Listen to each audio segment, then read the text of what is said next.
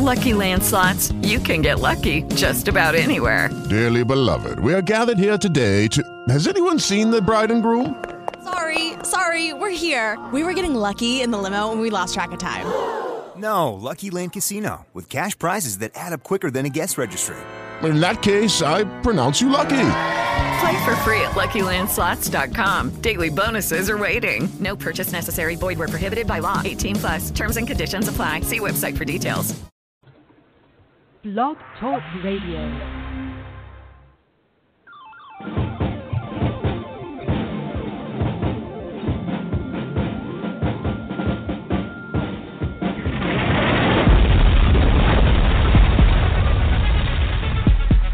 Welcome to Politics Done Right. I am your host, Egberto Willies. This is the progressive program that will take the mystery out of politics. This is the program that will encourage you to make sure government becomes we the people. Whether you are liberal, conservative, or otherwise, you get to air your point of view. Remember, you can also send me a tweet to EgbertoWillies, that is, at Egberto Willies. Let us engage. It is Politics Done Right. 1, 2, 3, 4. Well, folks, welcome to one more edition of Politics Done Right. I'm Egberto Willies, your host. Thank you so kindly for spending this time with me. Today we have an interesting subject to discuss. We're going to be discussing, it turns out that I saw, how should I put this? I saw on, I think it was Joy Ann Reed today, that she had a program where Mr. Reverend Barber was on. But what was interesting was what he had to say about evangelicals, and that is what we're going to discuss. But bear with me one second, my friends, here on Facebook Live. I'm going to be also coming to you shortly on Blog Talk Radio. We'll be coming to you shortly, so bear with us a second while we kind of get things straightened out here. We've been a bit slow in getting a start because I wanted to change the program up. I changed the subject that we're going to talk about. Earlier, we're going to talk about some issues with the women, but I wanted to get started with the issues concerning what Reverend Barber calls heresy, the heresy of the White Evangelical Right movement. And I'm going to have a lot to say about what he told Joy Ann Reed on a panel earlier today. So stick with me as I continue to share this stuff to get the show going. Anyhow, how was your week? First of all, thank you so kindly for being here. We're going to have a good show. How you doing, Mike Jones? Do you think we're headed for a civil war? That's from Facebook Live. No, I don't think we're heading for a civil war. Cooler heads will prevail. Donald Trump has to create chaos. The only way Donald Trump wins is if he creates chaos. And that is what he's doing now. If you notice the attack on the media, the attack on Hillary, the attack on the women who came out, the attack on everything, by creating that chaos, he wants to give us a feeling of instability. This isn't something that isn't known across the world, right? I'm from Central America, Panama. That is what I call standard modus operandi. What that means is that is how they behave. That is how people in leadership who are in the minority behave in order to keep instability. And with instability, what you get is people being so fearful that they either vote against their own interests, they do things that don't support their own interests. So I don't think we are at the stage where anyone needs to be concerned, let's say, of some sort of a civil war. Now, I tell you the converse.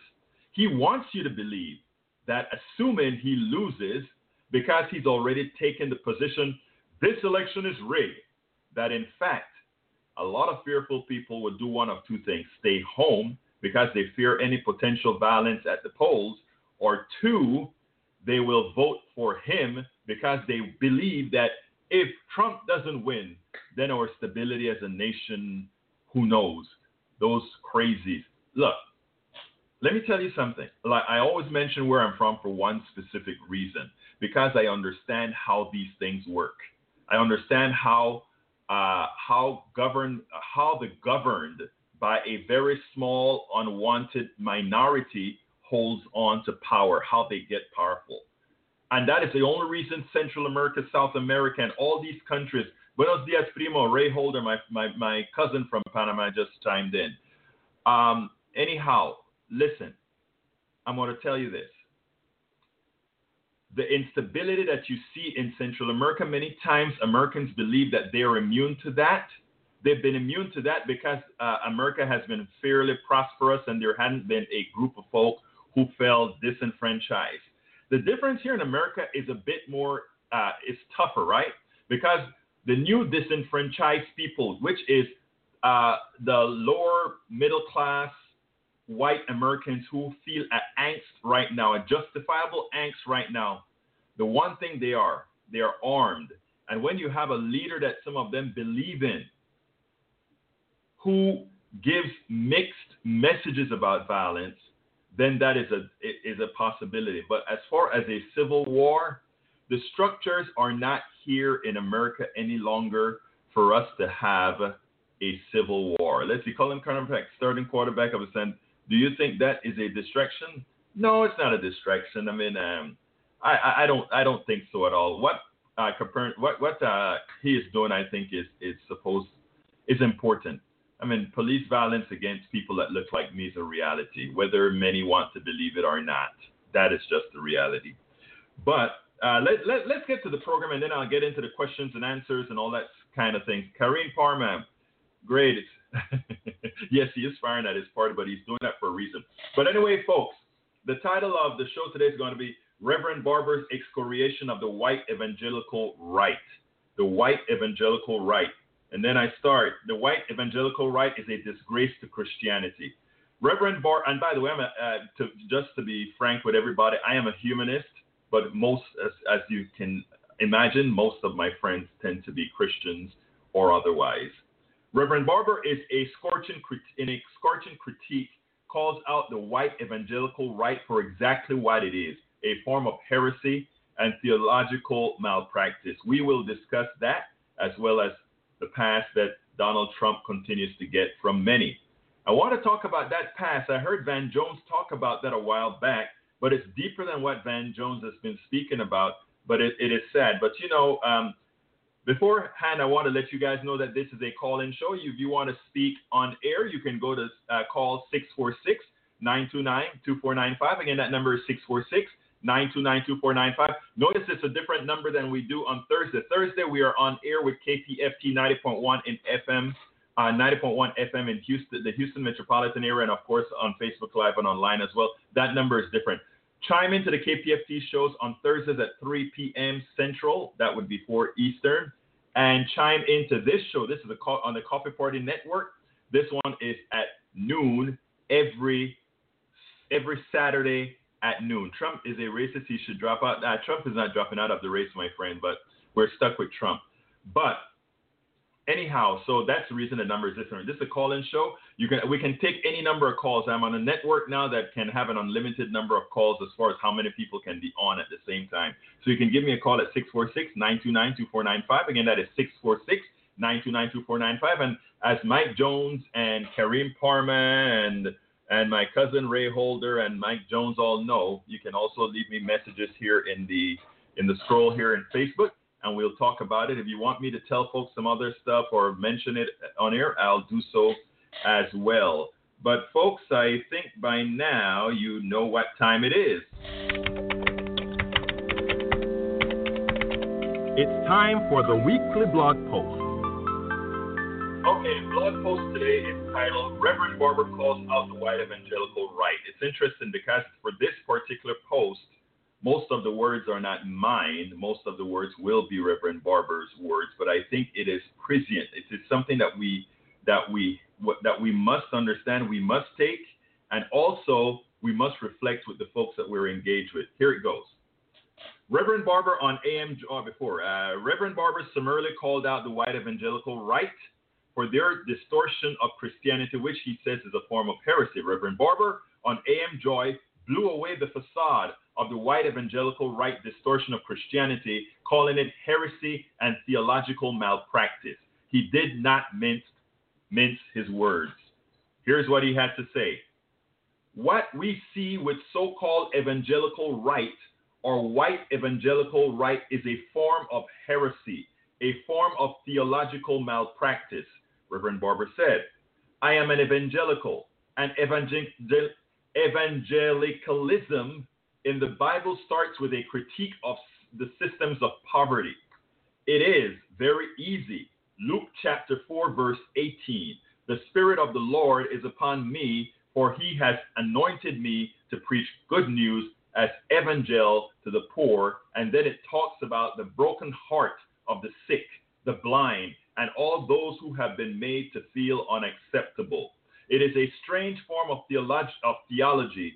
It traces all the way back to those who were able to support slavery on Monday, but then goes to church on Sunday, where you somehow dismiss all of those issues. You dismiss a candidate that wants to take people's health care. You say that's Christian. When he wants to deny living wages, you don't have any critique. And now even with his violence and pathology that's been alleged towards women, and somehow you suggest that as long as he is right on the Supreme Court, prayer in school, and tax cuts, somehow, that is a Christian position. That's actually, folks, theological malpractice that borders on a form of heresy in the 21st century. Now, later on, Reverend Barber reiterated that the issues that the white evangelical right are pushing have absolutely no theological basis. Here's what he says. The problem is that in the scriptures, justice and health care, living wages, and how you treat the least of these and the poor and those on the margins, there are 2,000 scriptures. 2,000 scriptures, Joy, that speak to those issues. We have allowed many times in the media people to suggest they have a values platform without a critique. Again, we have allowed these people to be the people of value. We have allowed the Republican Party to come out and say, we are the party of moral values. We are the party that cares about people. We are the party that watches, that is the constitutional party. We are the party. False. Saying something doesn't mean it is true, but not calling it out makes it true to many people. And that is what we've not done as a liberal base, as a progressive base. Whenever these people make these false statements, it's incumbent upon us anywhere, no matter where it is, to point these out, because it becomes a reality when that is not done. It becomes a reality in the minds of many. And remember, many people are not as read as the people who follow shows like Politics Done Right and others. Many people are not as informed as the folks who follow this show. So it is your responsibility, my dear friends, your responsibility to go out there. And when you hear the crap, when you hear that stuff about, we are the moral people, we care about you, we care about Jesus, we care about all these things, you must call them out then. You don't have to be wild about it. You don't have to be rude about it. You just have to mention the facts of who are the people that really do care about folks, who really do care about women, who really do care about everybody, not restricted to just a few. Let's remember that. That is not Republican. Republicans have taken that mantra through projection. They projected the democratic values onto themselves, even as they have a platform that beneath the facade is fairly, and I mean this to my Republican friends as kind as I can, it is fairly evil. Anyone who puts women in the position that they put them without a problem is evil.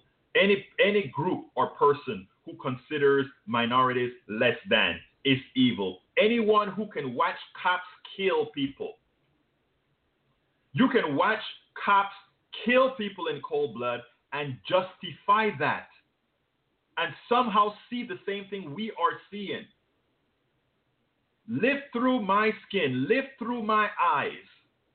Live through the eyes of many. Live through the eyes of women. I'm not a woman. And I can tell you one thing. Women have it the hardest. Women have it the hardest. I have womanized myself, and not womanized in a bad sense, but made myself attempt to look through the eyes of women based on some of my own prejudices or false beliefs in the past to see exactly those realities. And it is the Democratic Party, though not perfect, that attempts to make that change. It is progressive values that stand for those changes. But finishing up the blog before I got on my rant, I'm very sorry about that, but some of these things just tend to hit a nerve. If anyone wonders why religion is in a steady decline in the United States, wonder no more. Religion is doing it to itself. Many religious leaders, specifically on the right, have sold out their people. They keep many of them by using their faith as a weapon, as a chain, as they pilfer them all. Religion, in many instances, have become an extension of unfettered capitalism. It is now another tool the plutocracy used to maintain its power over otherwise good and decent people who have been led astray. That is what the current state of the white evangelical right have become. But I don't want me specifying white evangelical right to be simply taken at face value, because I tell you something that I want to bring up. Here in Houston, when we had the amendment, or when we had the law, I don't remember what the law was called, the HERO law here, which was intended to protect everyone, gays, lesbians, blacks, whites, everybody. The law protected folks against, and again, I can't recall all of what HERO stands for. I forgot even what the HERO really means. But one of the folks that caused that law to go down in flames were many black pastors misleading their pew right here in Houston, Texas. So just as I excoriate the white evangelical right, the black evangelical nobodies, and the reason I call them nobodies is that because they're not right or left, these particular guys, they're money. That's all they're for. Of course, the right is exactly doing the same thing. When I mentioned in the blog earlier that the religion has become a tool of the plutocracy, that is exactly what I mean. They have become a tool of the plutocracy. They are pushing values that are not in concert with their Bible. And Reverend Barber laid that out quite well. When Reverend Barber said that there are 2,000 passages that talk about justice, that talk about the poor, that talk about all the things that it is expected that religion is supposed to do. Yet, what they are pushing is, oh, we want this guy on the Supreme Court. And what is this guy on the Supreme Court going to do? Oh, they think that somehow they're going to put down abortion. Well, let me tell you, there are many times when Republicans had total control of our government that they never did anything about making abortion illegal. They never did anything that protected that rebuilt the conservative base. They never did anything to support conservatives. You know, all the conservatives wanted prayer in schools. They didn't get it. They wanted to be able to have when again, this is when Republicans are in total control. They wanted to have unfettered charter schools. They didn't get it. You see, the Republican elite is using the Republican base. The Republican elite, and if you notice, that is how Trump is working it as well. And he's, in as much as he's not a smart guy, the people that work with him are pretty smart. The Republicans, there are the Republican elite, which are pretty darn similar. And bear with me here, and don't throw spears at me yet. Are pretty darn close to some in the establishment Democratic Party. They believe the same things. Okay, but those in the establishment Democratic elite, they don't have to lie and say what we want to do is they don't have to lie and cheat on the social issues. But Republican elites have to lie on the social issues because the right, again, the evangelical right, which actually behaves, if you take a look at their policies and what they believe in, they're not much different than the Taliban. Think about it. They are not much different than the Taliban. And I'm not being excessive here. I'm not being overblown here. If you go policy for policy, the way they want to put women in their places, that's not much different than the Taliban. The way they want to curtail, they want to curtail people's lives and what they are able to do, not much different than the Taliban. But anyhow, the reality is the mainstream Republicans, they don't want to do things like get rid of abortions. They don't want necessarily charter schools and all those kinds of things where, you know, that turns us into a theocracy. That is also bad for business. And when I say bad for business, I mean monetary, financial. It's terrible for business. You know, we need there's just a certain amount of theocracy that we can tolerate in this country for business to be successful. I mean, come on, what's going to happen to all the strip joints? What's going to happen to all those real big money makers, the bars and all of that? I mean, once if the evangelical right gets power, we're right back into the times of prohibition. We're back into all our vices are going to be withering away if they really get what they want, the total control of all of what we do. For all those people that are trying to get marijuana legalized, I forget about it. Estoy muy bien, Darius Kichoy. ¿Cómo estás? Luchando con la vida como siempre. Anyhow, as I was saying before I forget to mention again, this is a call-in show. Give me a call at 646-929-2495. Again, that number is 646-929-2495, and we'll talk. I don't know. I think I may have forgotten to share the show this morning on one of the channels. So while I'm talking to you, if you have any questions, also if you don't want to call the 646-929-2495, and I think I better put that into the notes. Let's see. Call. Bear with me, folks. Call 646-929-2495. Is that the number? 646-929-2495. Yeah, call, and if you want folks to hear what you have to say, call and let's see what you think. 646-929-2495. Of course, if you have any questions, you can leave them right here in the area. Now, I wanted to talk about what Van Jones had to say about Mr. Trump, but before I kind of segue on to something else, I wanted to know if anybody else wanted to discuss the issues of the white evangelical right and what they're doing to the religion. Buenos dias, Ronda Carrington. How are you doing this morning?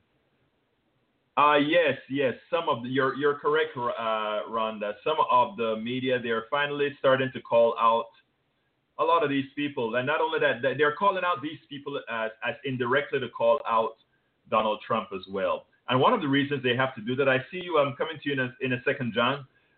One of the reasons they must do this, Ronda, is because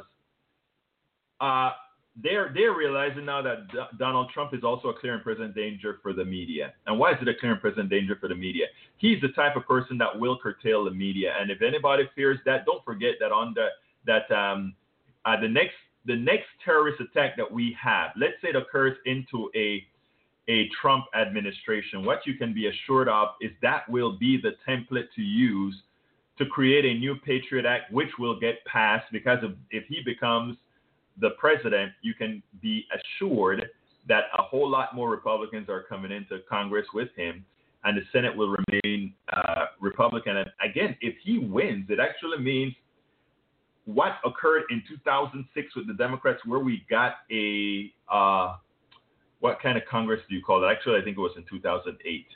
A veto-proof Senate, or rather, filibuster-proof Senate, we may actually get that if he were to win. Right now, things look like it's impossible for him to win. But I tell you what, we all thought it was impossible for him to become the nominee as well. But let me bring a caller in before I go to my Van Jones rant. John from San Antonio, come on in, my friend. Good afternoon, Egberto. How you doing? All right. How are you doing, sir? Good, good.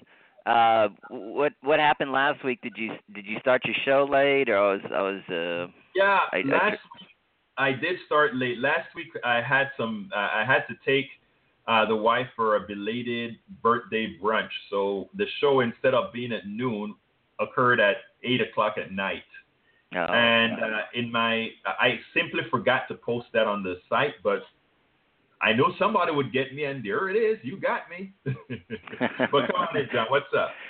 Yeah, I mean, I agree with you. I mean, the odds of Trump winning are pretty low. I mean, right now Nate Silver has him at 86%, and also, you know, Harry Enton at 538 says that you know, looking back, there's never been any kind of comeback from this far down. I'm not saying it's impossible. You know, it's possible, but the odds are extremely thin that Trump is going to be able to come back. I mean, it's just, I mean, everything that I've been talking about for you know, since I think when was it, June 15th, 18th, something like that, when he degraded Mexicans, and everybody else knows about the birther comments, and so everything has come to pass that this guy is just as awful as most people, most Democrats, you know, realize, because I mean that everybody knew that,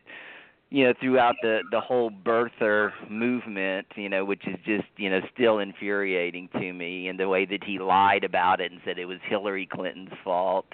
Oh my God. It's just, I don't know. I guess I do feel that you know, the justice is hopefully going to be served, and you know, I know that, you know, you put a clip up last night about Bill Maher saying, you know, how people are not too bright, but I mean, you know, we still live in a majority country, and you know, it looks like that Trump isn't going to win. And so, I mean, again, I encourage everybody to vote. I know there's early voting right now, people listening, and I think here in San Antonio it starts on the 24th. I'm going to vote early.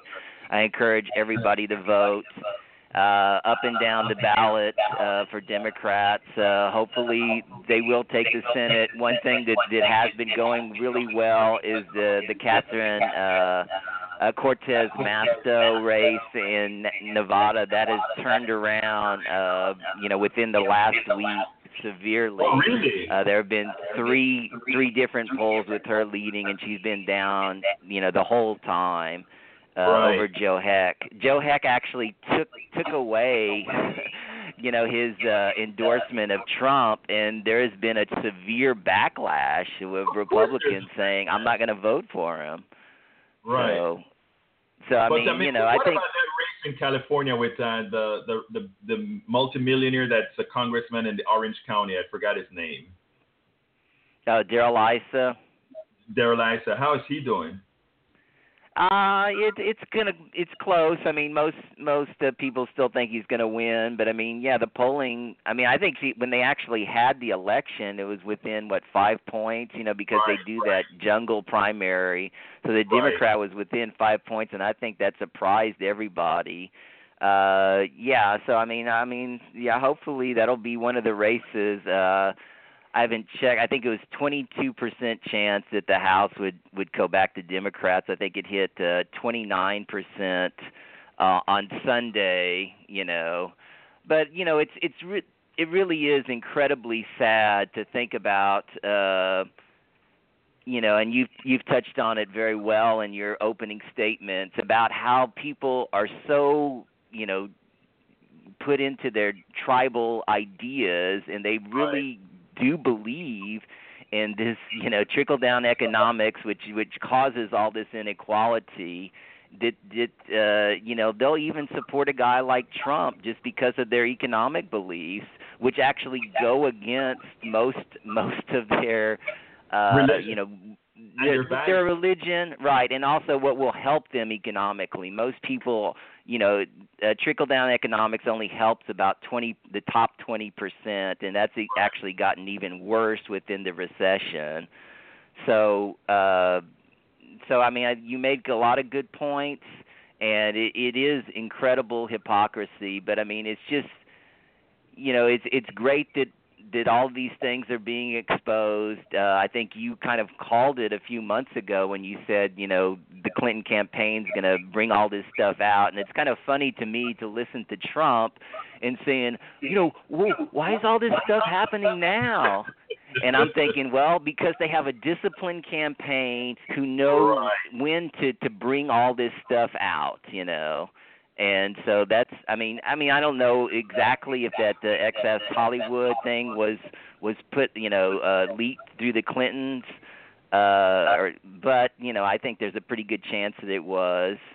And so, you know, it's just, you know, it's just good to see that in presidential years, the American public, you know, despite all the awfulness of Trump, you know, it still seems to be making, you know, a better decision than electing Trump. And hopefully they'll take the Senate back. Right now I'm looking at it, PredictWise has it at 20%, so 1 in 5 chance of taking the House back. I think that's a little bit conservative, you know, because they do list all 435 races, and I've compared the two with other, you know, sites, and I, you know, that could be up to 25%. But I mean, you know, it's also great that Obama, I noticed you put that on your website, that he's really calling the Republican Party out. I mean, not just Trump, you know, because the strategy from the Clinton. Let me interrupt here, because I'm glad you brought that up, John, because, and I want folks to hear this. There's a two-pronged approach that's being taken in the campaign right now. One is Hillary Clinton trying to reach both the voter, the independent voter and the Republican voter, and in doing so, what she's making sure to do is not what Obama is doing. In other words, she's focusing on why it is best to elect her, and she's also focusing on why it is best not to elect Donald Trump. She's making it a Hillary versus Donald Trump race. Obama is making it a Democratic Party versus Republican Party race. And what I love that he did yesterday, he did two things yesterday. One, he wanted to know, why is it this late? That there was nothing new about Trump that he's speaking about. There's nothing new about Trump's vulgarity and whatever else about Trump. And what he also pointed out is that if you take a look at it, Trump didn't just come into the party and change the party. The party created Trump.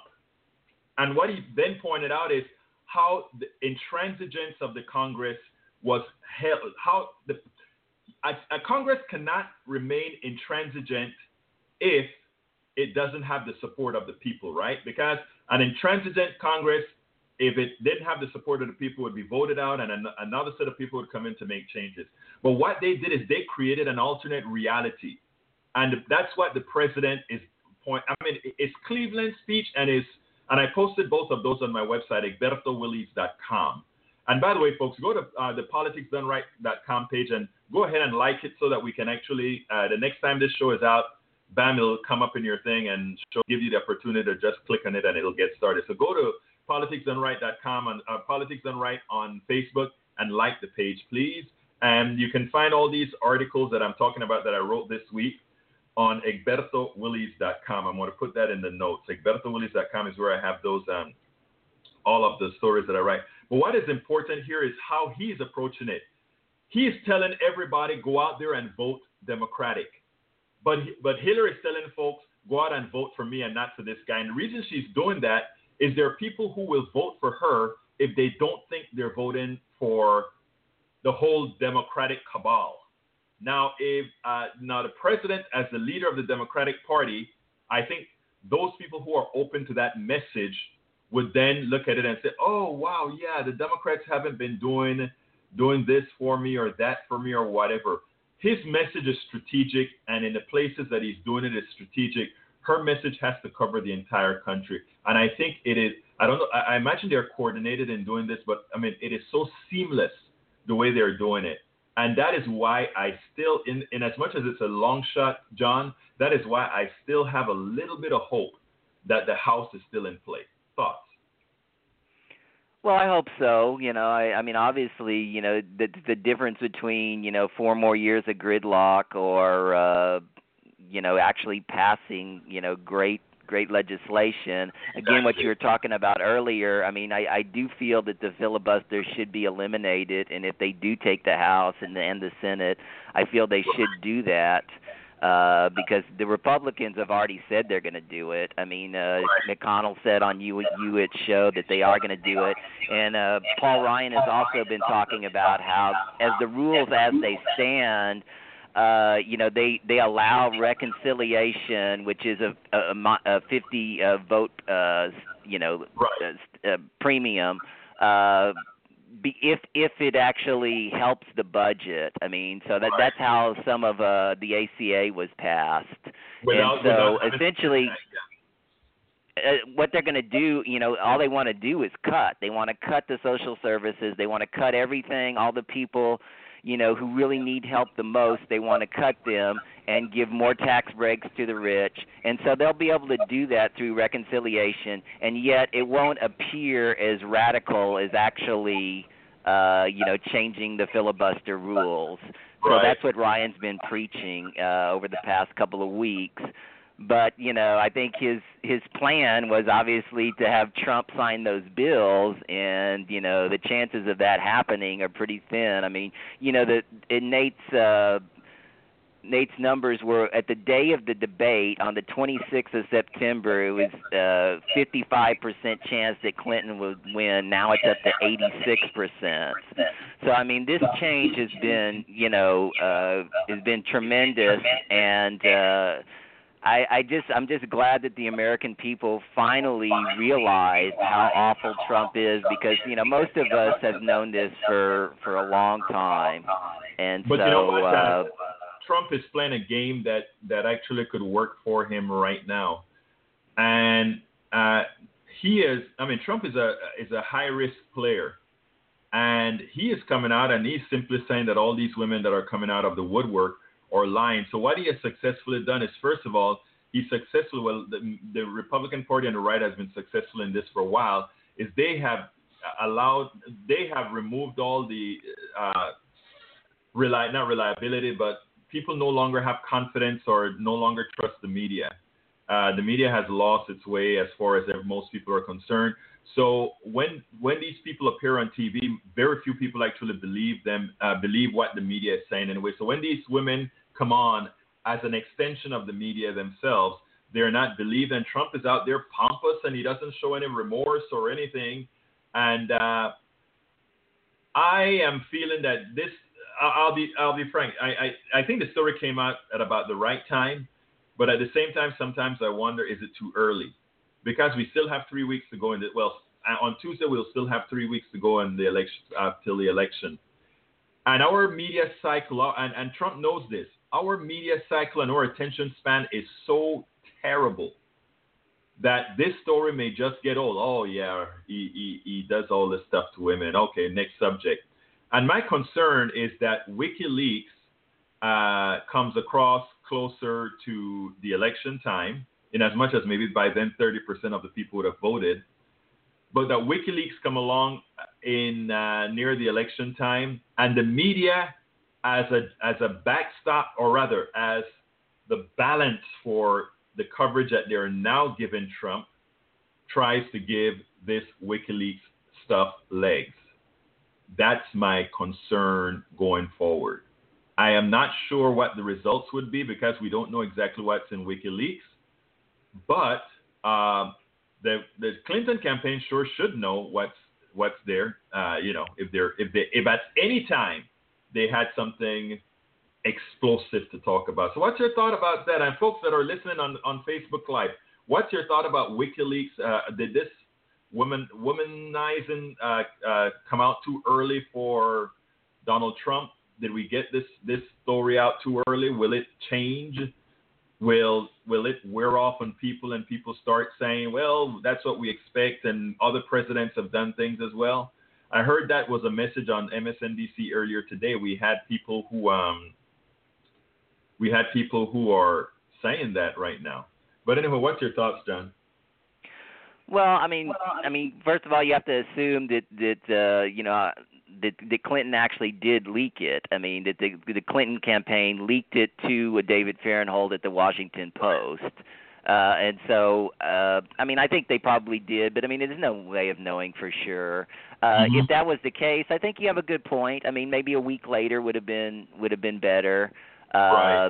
Also, you know, the last debate is Wednesday night, and the debate is Chris Wallace, who has already said he's not going to fact check anybody, and so I expect, I mean, I'm not saying Trump is always awful. But, a lot of people did think that he did well in that second debate. I mean, I don't, because I value the truth. And so for a guy who doesn't speak the truth, extremely rarely, and Pence was also very untruthful. I mean, he lied about all this stuff that Trump said. It was so easy to actually make a video after it. I mean, the Huffington Post did it first, and then the Clinton campaign did it later. All the stuff that he denied, they just say, here's a video of saying the same thing. And Pence actually put this thing out about Putin, and a week before he said, Putin's a strong leader, stronger than Obama. What they do understand is that they're the people who follow them are low information voters, low information citizens. These are, and I'm not saying that as a derogatory against these guys, but I think, these are working people these are people who have jobs. These are people who they get home in the afternoons. They're tired. They flip on Fox News, and Fox News lied to them. Fox News misinformed them. Fox News, pretty much convinces them to vote against their own interests. That's what they know. One of the reasons that I'm never I am never mad at my right-wing friends is I look at them for exactly who they are, folks that are severely misinformed for a very long time. And when your reality is so much different than the real reality, it takes some time to get to you. It's not easy. If I tell you that trickle-down economics work, and the reason that it's never worked is because it was never really implemented as it should because of the Democrats, then at that time you can rationalize why you have to remain where you are. Let's see. Pantheon says, let's see. It's Pantheon, yeah. October surprise, way too early, but HRC is smart to be nowhere on the airwaves as Trump defends himself, yet she has to energize her base because Donna Brazile and DWS working with HRC won't help. Right. And actually, Donna Brazile has a few problems herself with what came out in WikiLeaks. It kind of seemed like they try to create some sort of a collusion between the media and the Trump and the Hillary Clinton campaign, which wasn't the case. But anyway, folks, this is the call-in show. So far, the only person that has called is John from San Antonio. So if you want to call, give us a call. Or if you want to leave some messages like Pantheon just did, Don just did, go ahead and leave it inside of Facebook. But the telephone number is 646-929-2495. Again, that number is 646-929-2495. I want to kind of go off a little bit, and this one hits a little bit personally for a lot of us, specifically those of us with some more melanin than others. I sit down and watch all that Donald Trump has done. And then I look at the president and all that he has done. The president has lived likely the most moral based on what most of us call, when I say most of us, so let's say even the evangelicals call the moral style of living. The president of the United States, Barack Obama. That's the kind of life he has lived. And he is torn apart consistently by the right.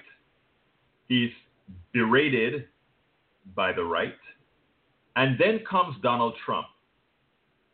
Donald Trump makes thugs, makes women abusers look like saints based on the power that he has used and the number of women that he continued to victimize. Yet when he's described on TV The only person to date that I know have called him a thug is Van Jones. Because the things that he has done is exactly what thugs do. Donald Trump, thug. The first thing somebody should think of when they think of Donald Trump is a thug. If you had any person, and I have to racialize here, I have to. And for all my listeners, wherever you are, static. Hey, my mother's online, and she said that there's a lot of static on Facebook. I don't know what kind of static is that. Anybody else hearing static on the line as well, or is that just restricted to some? Tell me in the messages down below so I can see if there's something I need to correct, because all the lines seem to be up and running, and the lights seem to be blinking appropriately. But going back to the subject, here is the deal. If anybody with any amount of melanin, black person, Latino person, or whatever, were to do the things that Donald Trump's been doing, think about the adjectives the news media would be using to describe this man. He would have been called a pedophile by now. This is the man who looked at a 10-year-old girl and said, in 10 years, she'd be mine, or something to that effect. This is the man who talks about holding women's body parts. This is the man who said that he's done it. This is the man who grabs on women, kisses on them without them, even when on requested, and not even on requested. Think about all the things that this guy has done. Picture this guy, picture the president, Obama, doing these things. Picture Denzel Washington doing these things. And I'm calling these guys because these are guys that are well known. Think about Cosby doing these things. Once it was realized that Cosby did what they said he did, look at how quickly the establishment ran away from Cosby. Look at how quickly Cosby became persona non grata. Think about that. Two powerful men, Bill Cosby, Donald Trump. And Donald Trump still has the support of so many people, and especially the white evangelical right. Think about that. You wonder why people no longer care about religion, or why a large plurality of the American people have gotten rid or extricated organized religion from their inner being, from their whatever they do. That's a reason. Because it's been proven now that it's a farce. It's been proven that it's a farce. The fact that these guys, and it's not only the leaders now, the fact that these guys can support Donald Trump says it all. Looks like I have another caller. 620. This looks like Jack. Is this Jack? Oh, yeah. Hey, Jack, how are you? Did you have your surgery, Jack? Jack. Okay. I want to say this. Yes, sir. Because of we're going to make a criticism of the media, mass media. That's causing Trump to air his diatribes. Okay, I have a dim view of Twitter, a very dim view of Twitter, and a dim view of the New York Times, especially. Now, only a comment about that. Yeah, I mean, first of all, I have a dim view of all of our media, to put it bluntly. Now, I have a dimmer view than John has. Let me make John happy, because this is what I believe. A lot of the media has some good investigative reporters, and by the way, as John would tell you, a lot of the information we break, in fact, comes from the New York Times, some of their investigative reports. New York Times. Right. It comes from BuzzFeed. It comes from a lot of these guys go out there, and every one or two of them, they'll have a few people within their ranks that go out and do some good investigative reporting and come back. And then bloggers like myself and others will use that information. I mean, I've only broken in, since I've been blogging, about 6 or 7 stories that are original to me. Most of the other things have been taken stories from a New York Times, mixing it with a Wall Street Journal story, comparing them, and coming out with some sort of a different analysis than they came out with based on being a regular middle-class guy and not some elite sitting down in an office who has, as we will say, la mente trastornada, a way of being in their minds that doesn't work all that well. And that's what bloggers do, right? We reinterpret a lot of what others have written and maybe come out to a conclusion that we don't agree with. I mean, where data is absolute. So, I mean, as long as you have good data, people can look at the data, analyze the data, and say something else. You know, I mean, when the women come out, all these women come out and attack Donald Trump, the New York Times may have had a spin earlier in the campaign that these things have been explored before, and they've been deemed not to be of interest.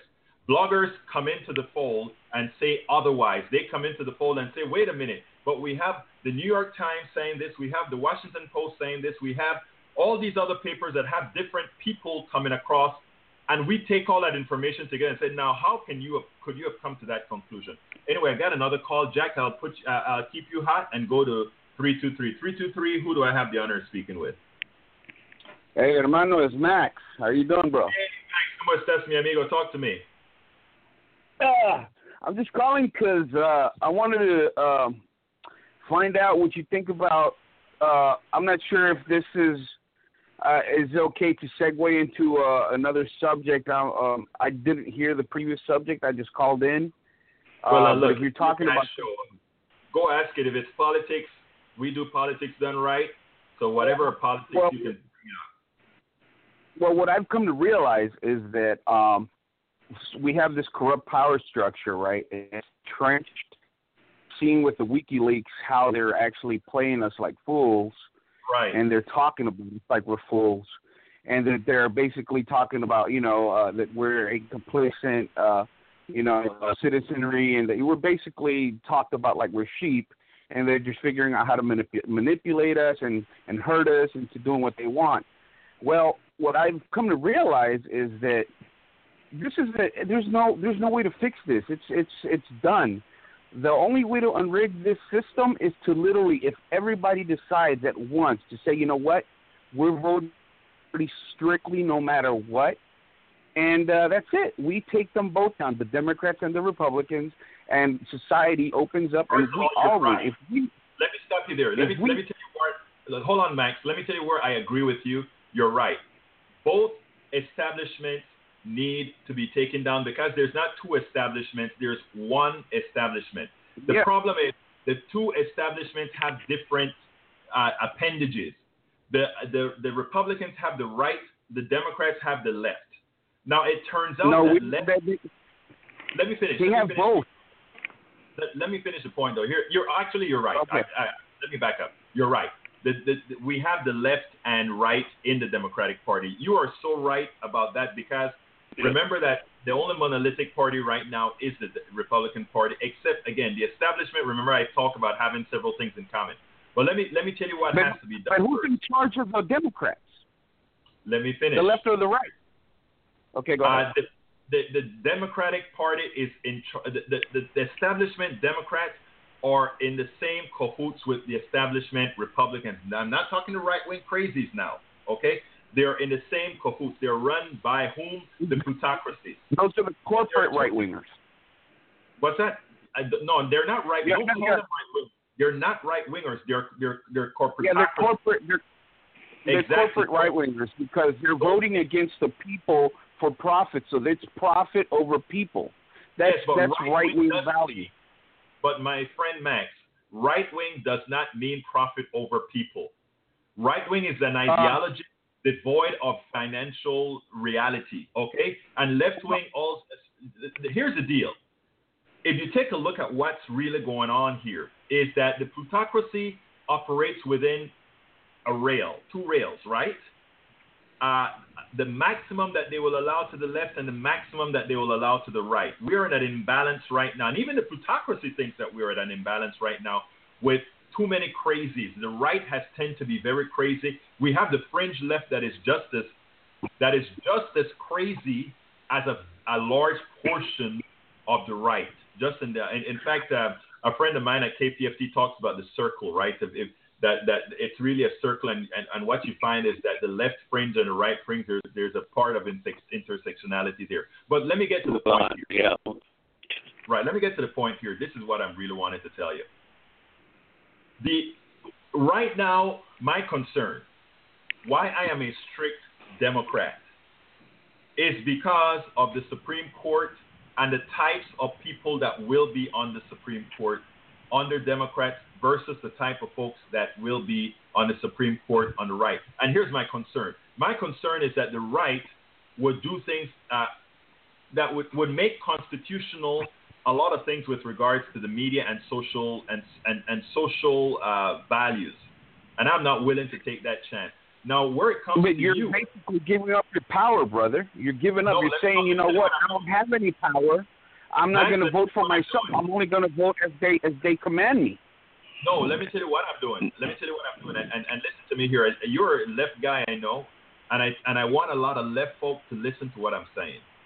You fight a battle to win a war. You give where necessary to allow yourself to rebuild, to do the war. What I'm saying, and I've told this to all my lefties, because I don't think there are many people that are more left than I am. But what I try to tell folks is as follows. You fight to, or you brace to live another day. What you have to do is you have to keep the system, keep the status quo until you have completed your job in educating, in convincing other people that they, in fact, have power. But you going out alone on yourself, by yourself, to do something is nothing better than getting shot. And then once you're shot, there are no leaders. You are a leader. If you're a leader, you have to act like a leader. You have to make the compromises that a leader makes. And what are those compromises? Those compromises are, say, I'll go with the lesser of two evils so that I can continue to build my base. The left base is far from being built. It is not built. The middle-class-centric, poor-centric base that depends on a collective system where everyone has the support that they need has not been framed in people's minds yet. People still believe, telling Americans that you can afford free education, that the country can afford free education. A lot of people on the right and even on the left don't believe that. If you listen to Bill Maher yesterday, you hear a ex-Democratic senator come and starts to speak about what are you going to tell the people in red states? They don't believe that you can do that. They don't believe in more regulation. They don't believe in more government, when the fact is we do need more government. We do need more regulation. You know why we need more government? We need more government because the corporations have become so strong that they are, in fact, the government today. Okay, but what you're telling me is what you're saying is basically, and I think we have a little bit of a difference in understanding of right and left wing. To me, the right wing represents hundreds of year old, old money, exclusive club that has control. Can I speak, Egberto? Yeah, I think I only have 90 seconds, Max, and so I want to give John a quick time to come in. Come on in real quickly, John, because I only have 30 seconds. If these two parties are all the same, how come nothing gets passed in Congress? Nothing at all besides appropriations bills get passed. I mean, nothing gets passed. We are more divided right now than ever, besides the civil war in our country. Right. So when you say that, like, they're both the same, and, you know, that is the most historically ridiculous argument I've ever heard in my life.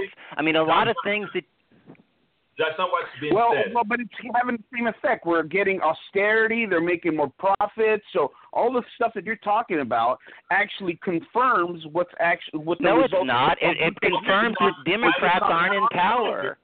Okay, we got to stop. No, but are we getting austerity? Are we getting screwed? Are the people getting screwed over and over? Because Democrats aren't in power. Because Democrats aren't in power. Is in power of both parties. Guys, stop for a second. The show is over in 15 seconds. We got to stop. I'm going to continue this. Can you guys get onto Facebook Live so we can continue this? We can. Okay. Okay, you can stay on the line. The official. Hold 1 second. Folks, this has been Politics Done Right. I'm Egberto Willies. Thank you for listening to the show. You have a wonderful day. Facebook Live will stay alive, and I'll keep this alive. I think I can keep the phone lines alive a bit longer. But the official on air has just ended. So let's go ahead. Are you still there, John?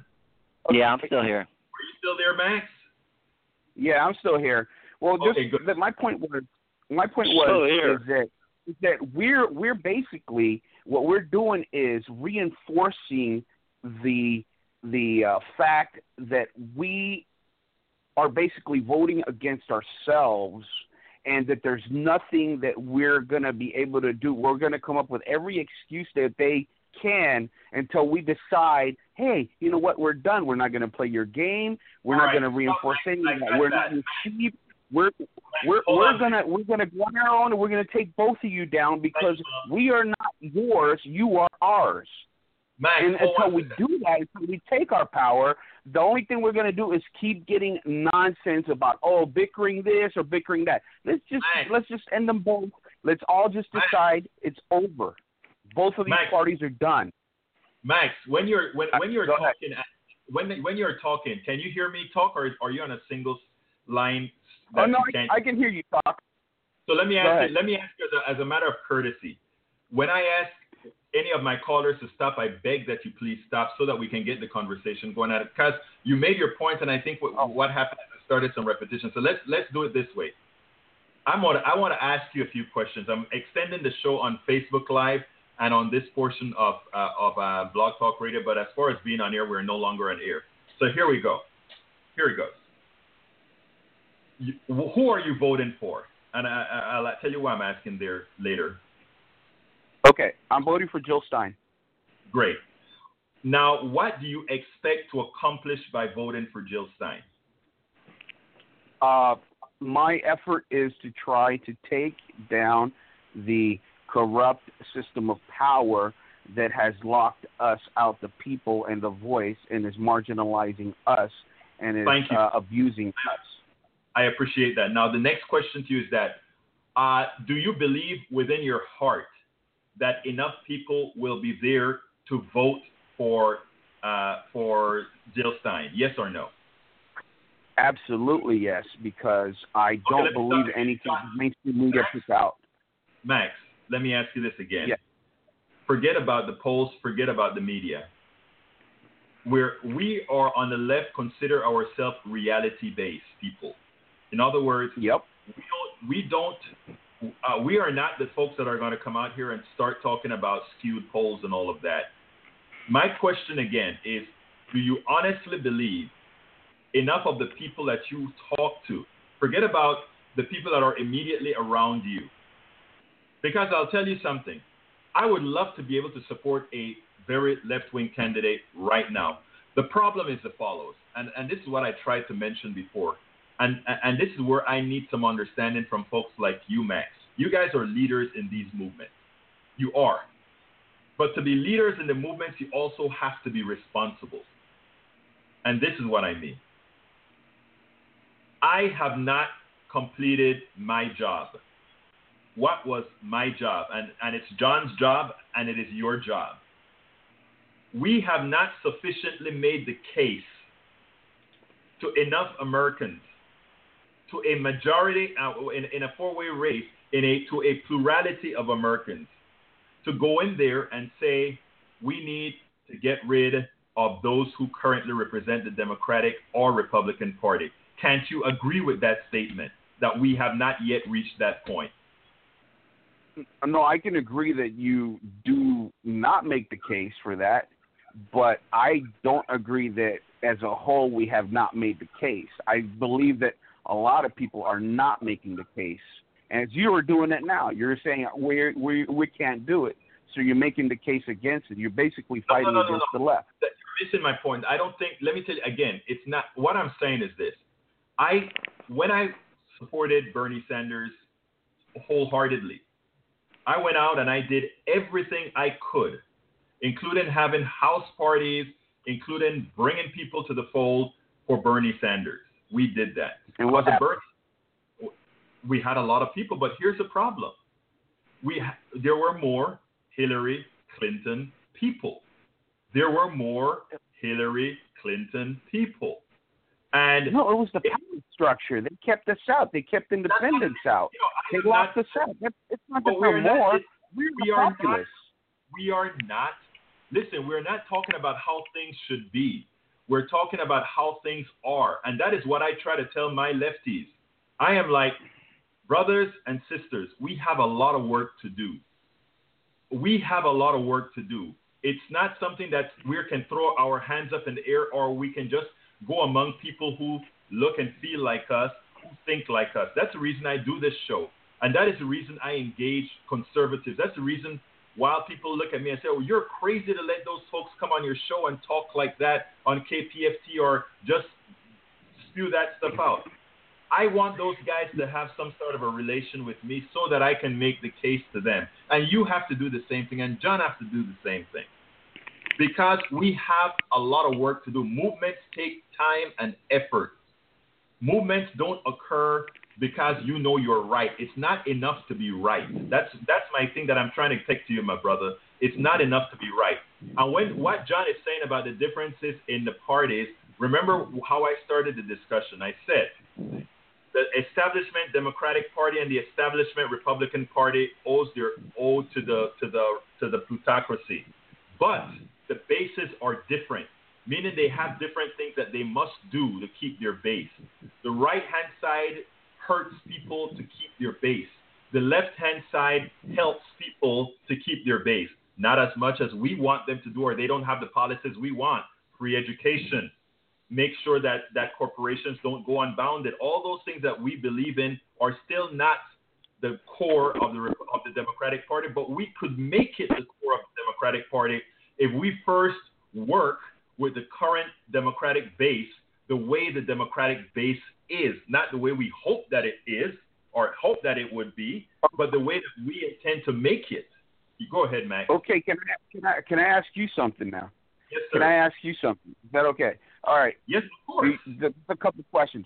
Do you honestly believe, as you've seen, all these CIA intelligence types, right-wingers that are now backing Hillary? So you're basically standing next to these people and you're voting with them. These, do you actually believe that the Democrats are are somehow not run or not taken over completely now by the right wing? Do you honestly believe that? Let me, first of all, the reason I don't want to answer just a yes or no is because we have to get. Can I make a comment, Egberto? Yes, go ahead, John. Yeah, I mean, I'd like to say absolutely, the Democratic Party is absolutely moving to the left. There is no chance that it's not. I mean, you look at Bernie Sanders' support. Bernie Sanders was thinking about running in 2012. He didn't run because he didn't think he would have any support. He ran this year, and he got, whether 40, 43, 44, 45%, whatever you're going to say. And you look at the people under 45, they support Bernie Sanders. You look at Elizabeth Warren. You look at Jeff Merkley. You look at all of these people. If you compare the Democratic Party to the way it was 10 years ago, to the way it was 20 years ago, to the way it was 30 years ago, it is undoubtedly moving to the left. There's no historian that'll question this. I mean, what you're saying, I mean, it sounds very good as far as rhetoric, but, what you're not thinking about – can I finish my thought? What you're not thinking about is things that Egberto brings up. you know, Roe versus Wade will be overturned if Trump is elected.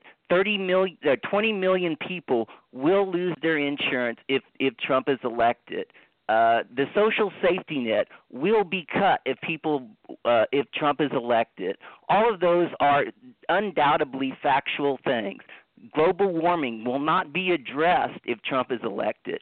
I'm not saying that Hillary is going to do a great job on that. She's not. I mean, I was very concerned about her thoughts on the no-fly zone and Syria, mm-hmm. and I brought that up, and I was telling Bernie, you know, on various podcasts that he should bring that up more often during the debates.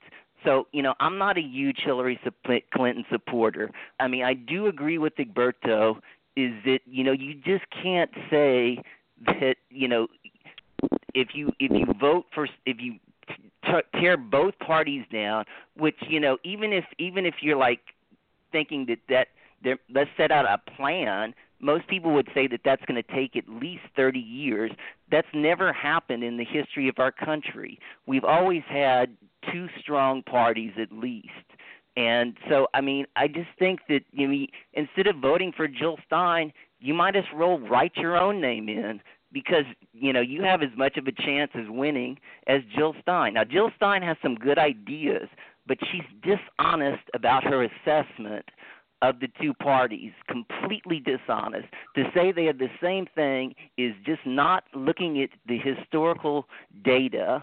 And, you know, and when you talk about austerity, there is no doubt that if the Democrats had the House, had the Senate, and had the presidency, that austerity would not be implied. And if you look at the European countries, which are actually much more liberal in general than America, yet they have embraced austerity. The reasons America hasn't embraced austerity as much as the European countries is because Obama and the Democratic Congress didn't want to embrace it.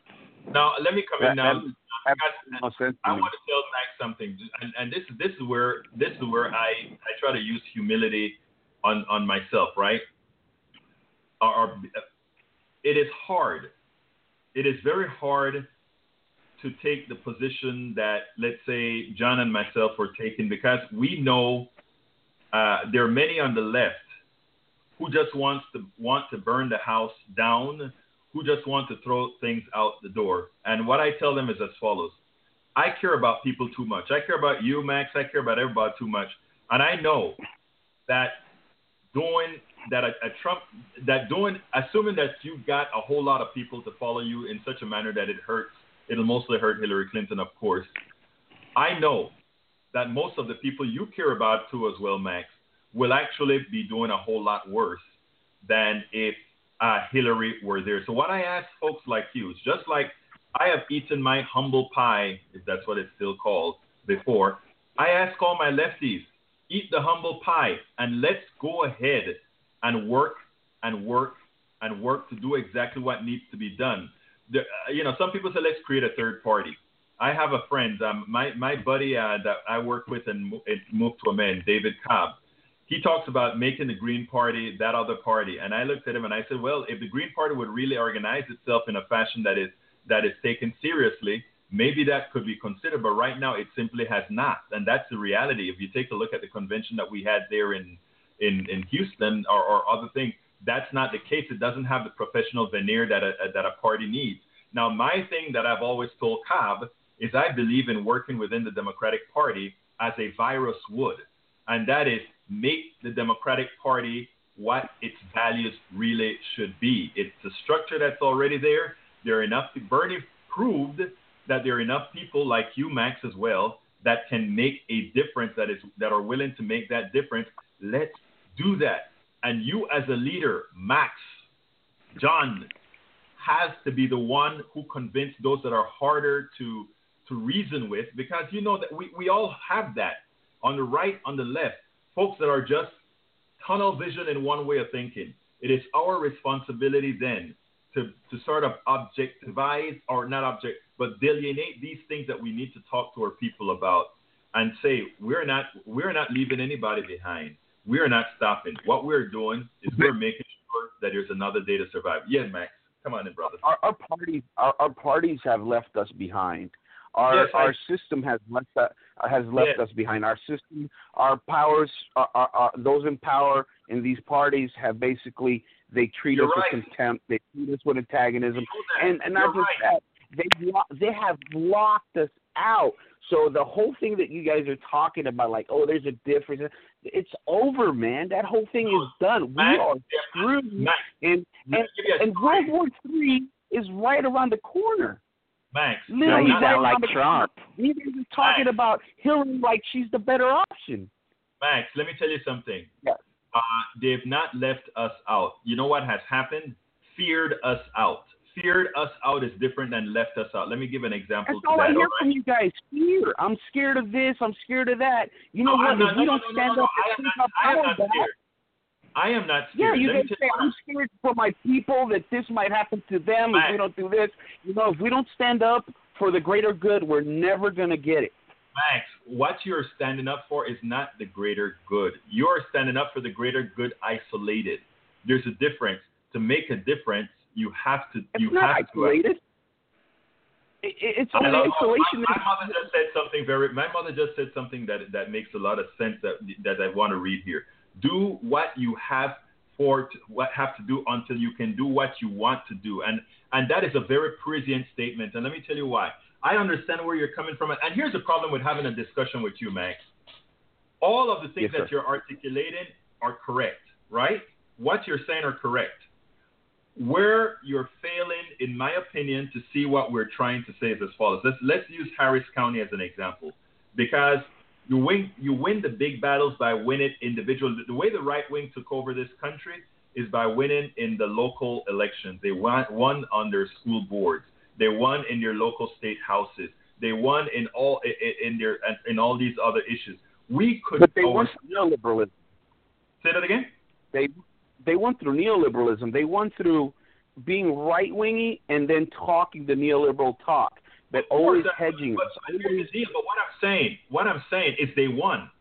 Okay? They won. People believed them, voted for them, and they won. I mean, I think what you're saying, here's the deal. Unless you bring people with you to vote for you and believe what you're saying to vote for you, in a democracy, you're not going to get what you want. So what I'm telling you is as follows. Locally, we are encouraging people to go to run. I have been encouraging people over and over to run. Brand new Congress, our revolution. We have to. It's not gonna happen overnight. You're not gonna change. Let's say out of magic, Jill Stein got elected. Let's say out of magic she got elected. What could she possibly accomplish? Virtually nothing. Oh, okay? The most important thing, which will she will stop us from going to war, which is the most detrimental thing of all. That's the fundamental misunderstanding of American policy. And let me explain. If you heard my previous shows, my friend, I speak about the president versus the presidency. They're two. The president can want Obama wanted to do a whole bunch of stuff till he encountered the presidency. And I gotta leave now. I gotta close the show down. But I'm gonna leave you with this, Max. There's a difference between the president and the presidency. Secondly, we need folks like you to think deep. And because you have a following, you have folks that listen to what you're saying, and to make that transition to understand what folks like John and I are speaking about. If our movement is to really move forward, we need guys like you to actually be able to, I want to say play ball, but that sort of sounds wrong. But you understand what I'm saying, Max. We need guys like you to understand that it's not only one way to get to the game. It's okay. Say it. We need you to play ball. That's basically what it is. Exactly. And well, accept that. Let's say that to play ball, and because you know that the Johns and myself and others, that what we're doing is not just playing ball. What we're doing is we have a cause that we're working towards, and we need folks to jump on ship. But you know what? There are some people I can't talk to that you can. You get my point?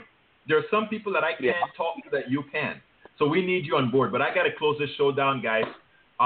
It's been great having you, John. It's been great having you, Max. Keep on listening. Keep on calling. It's been great having you, Jack. All of my listeners on Facebook. Man, we had a whole bunch today, man, that came in and out. We're going to continue this next Saturday. We're going to continue doing these calls. And, Max, we need to keep you on board. All right, brother? Yeah, I'm always on board. I'm on board for the left wing to the day I die. Well, good. You keep on. And I'll talk to you on Wednesday on Thursday on the KPFT show, all right? Take care. You take care now. John, thank you, guys. Folks, this has been an extended version of Politics Done Right, only on Facebook Live and Blog Talk Radio. We lost the signal otherwise. But anyway, you guys have a wonderful day. It was a pleasure being with you. I got to go. Got some blogging to do. Have a wonderful day. Arrivederci. This is Politics Done Right. I'm Egberto Willies. Have a great day. Bye-bye. Bye-bye.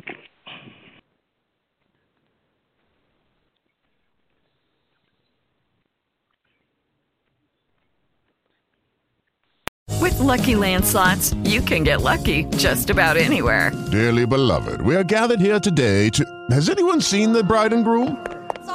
Sorry, we're here. We were getting lucky in the limo and we lost track of time. No, Lucky Land Casino, with cash prizes that add up quicker than a guest registry. In that case, I pronounce you lucky. Play for free at LuckyLandSlots.com. Daily bonuses are waiting. No purchase necessary. Void where prohibited by law. 18+. Terms and conditions apply. See website for details.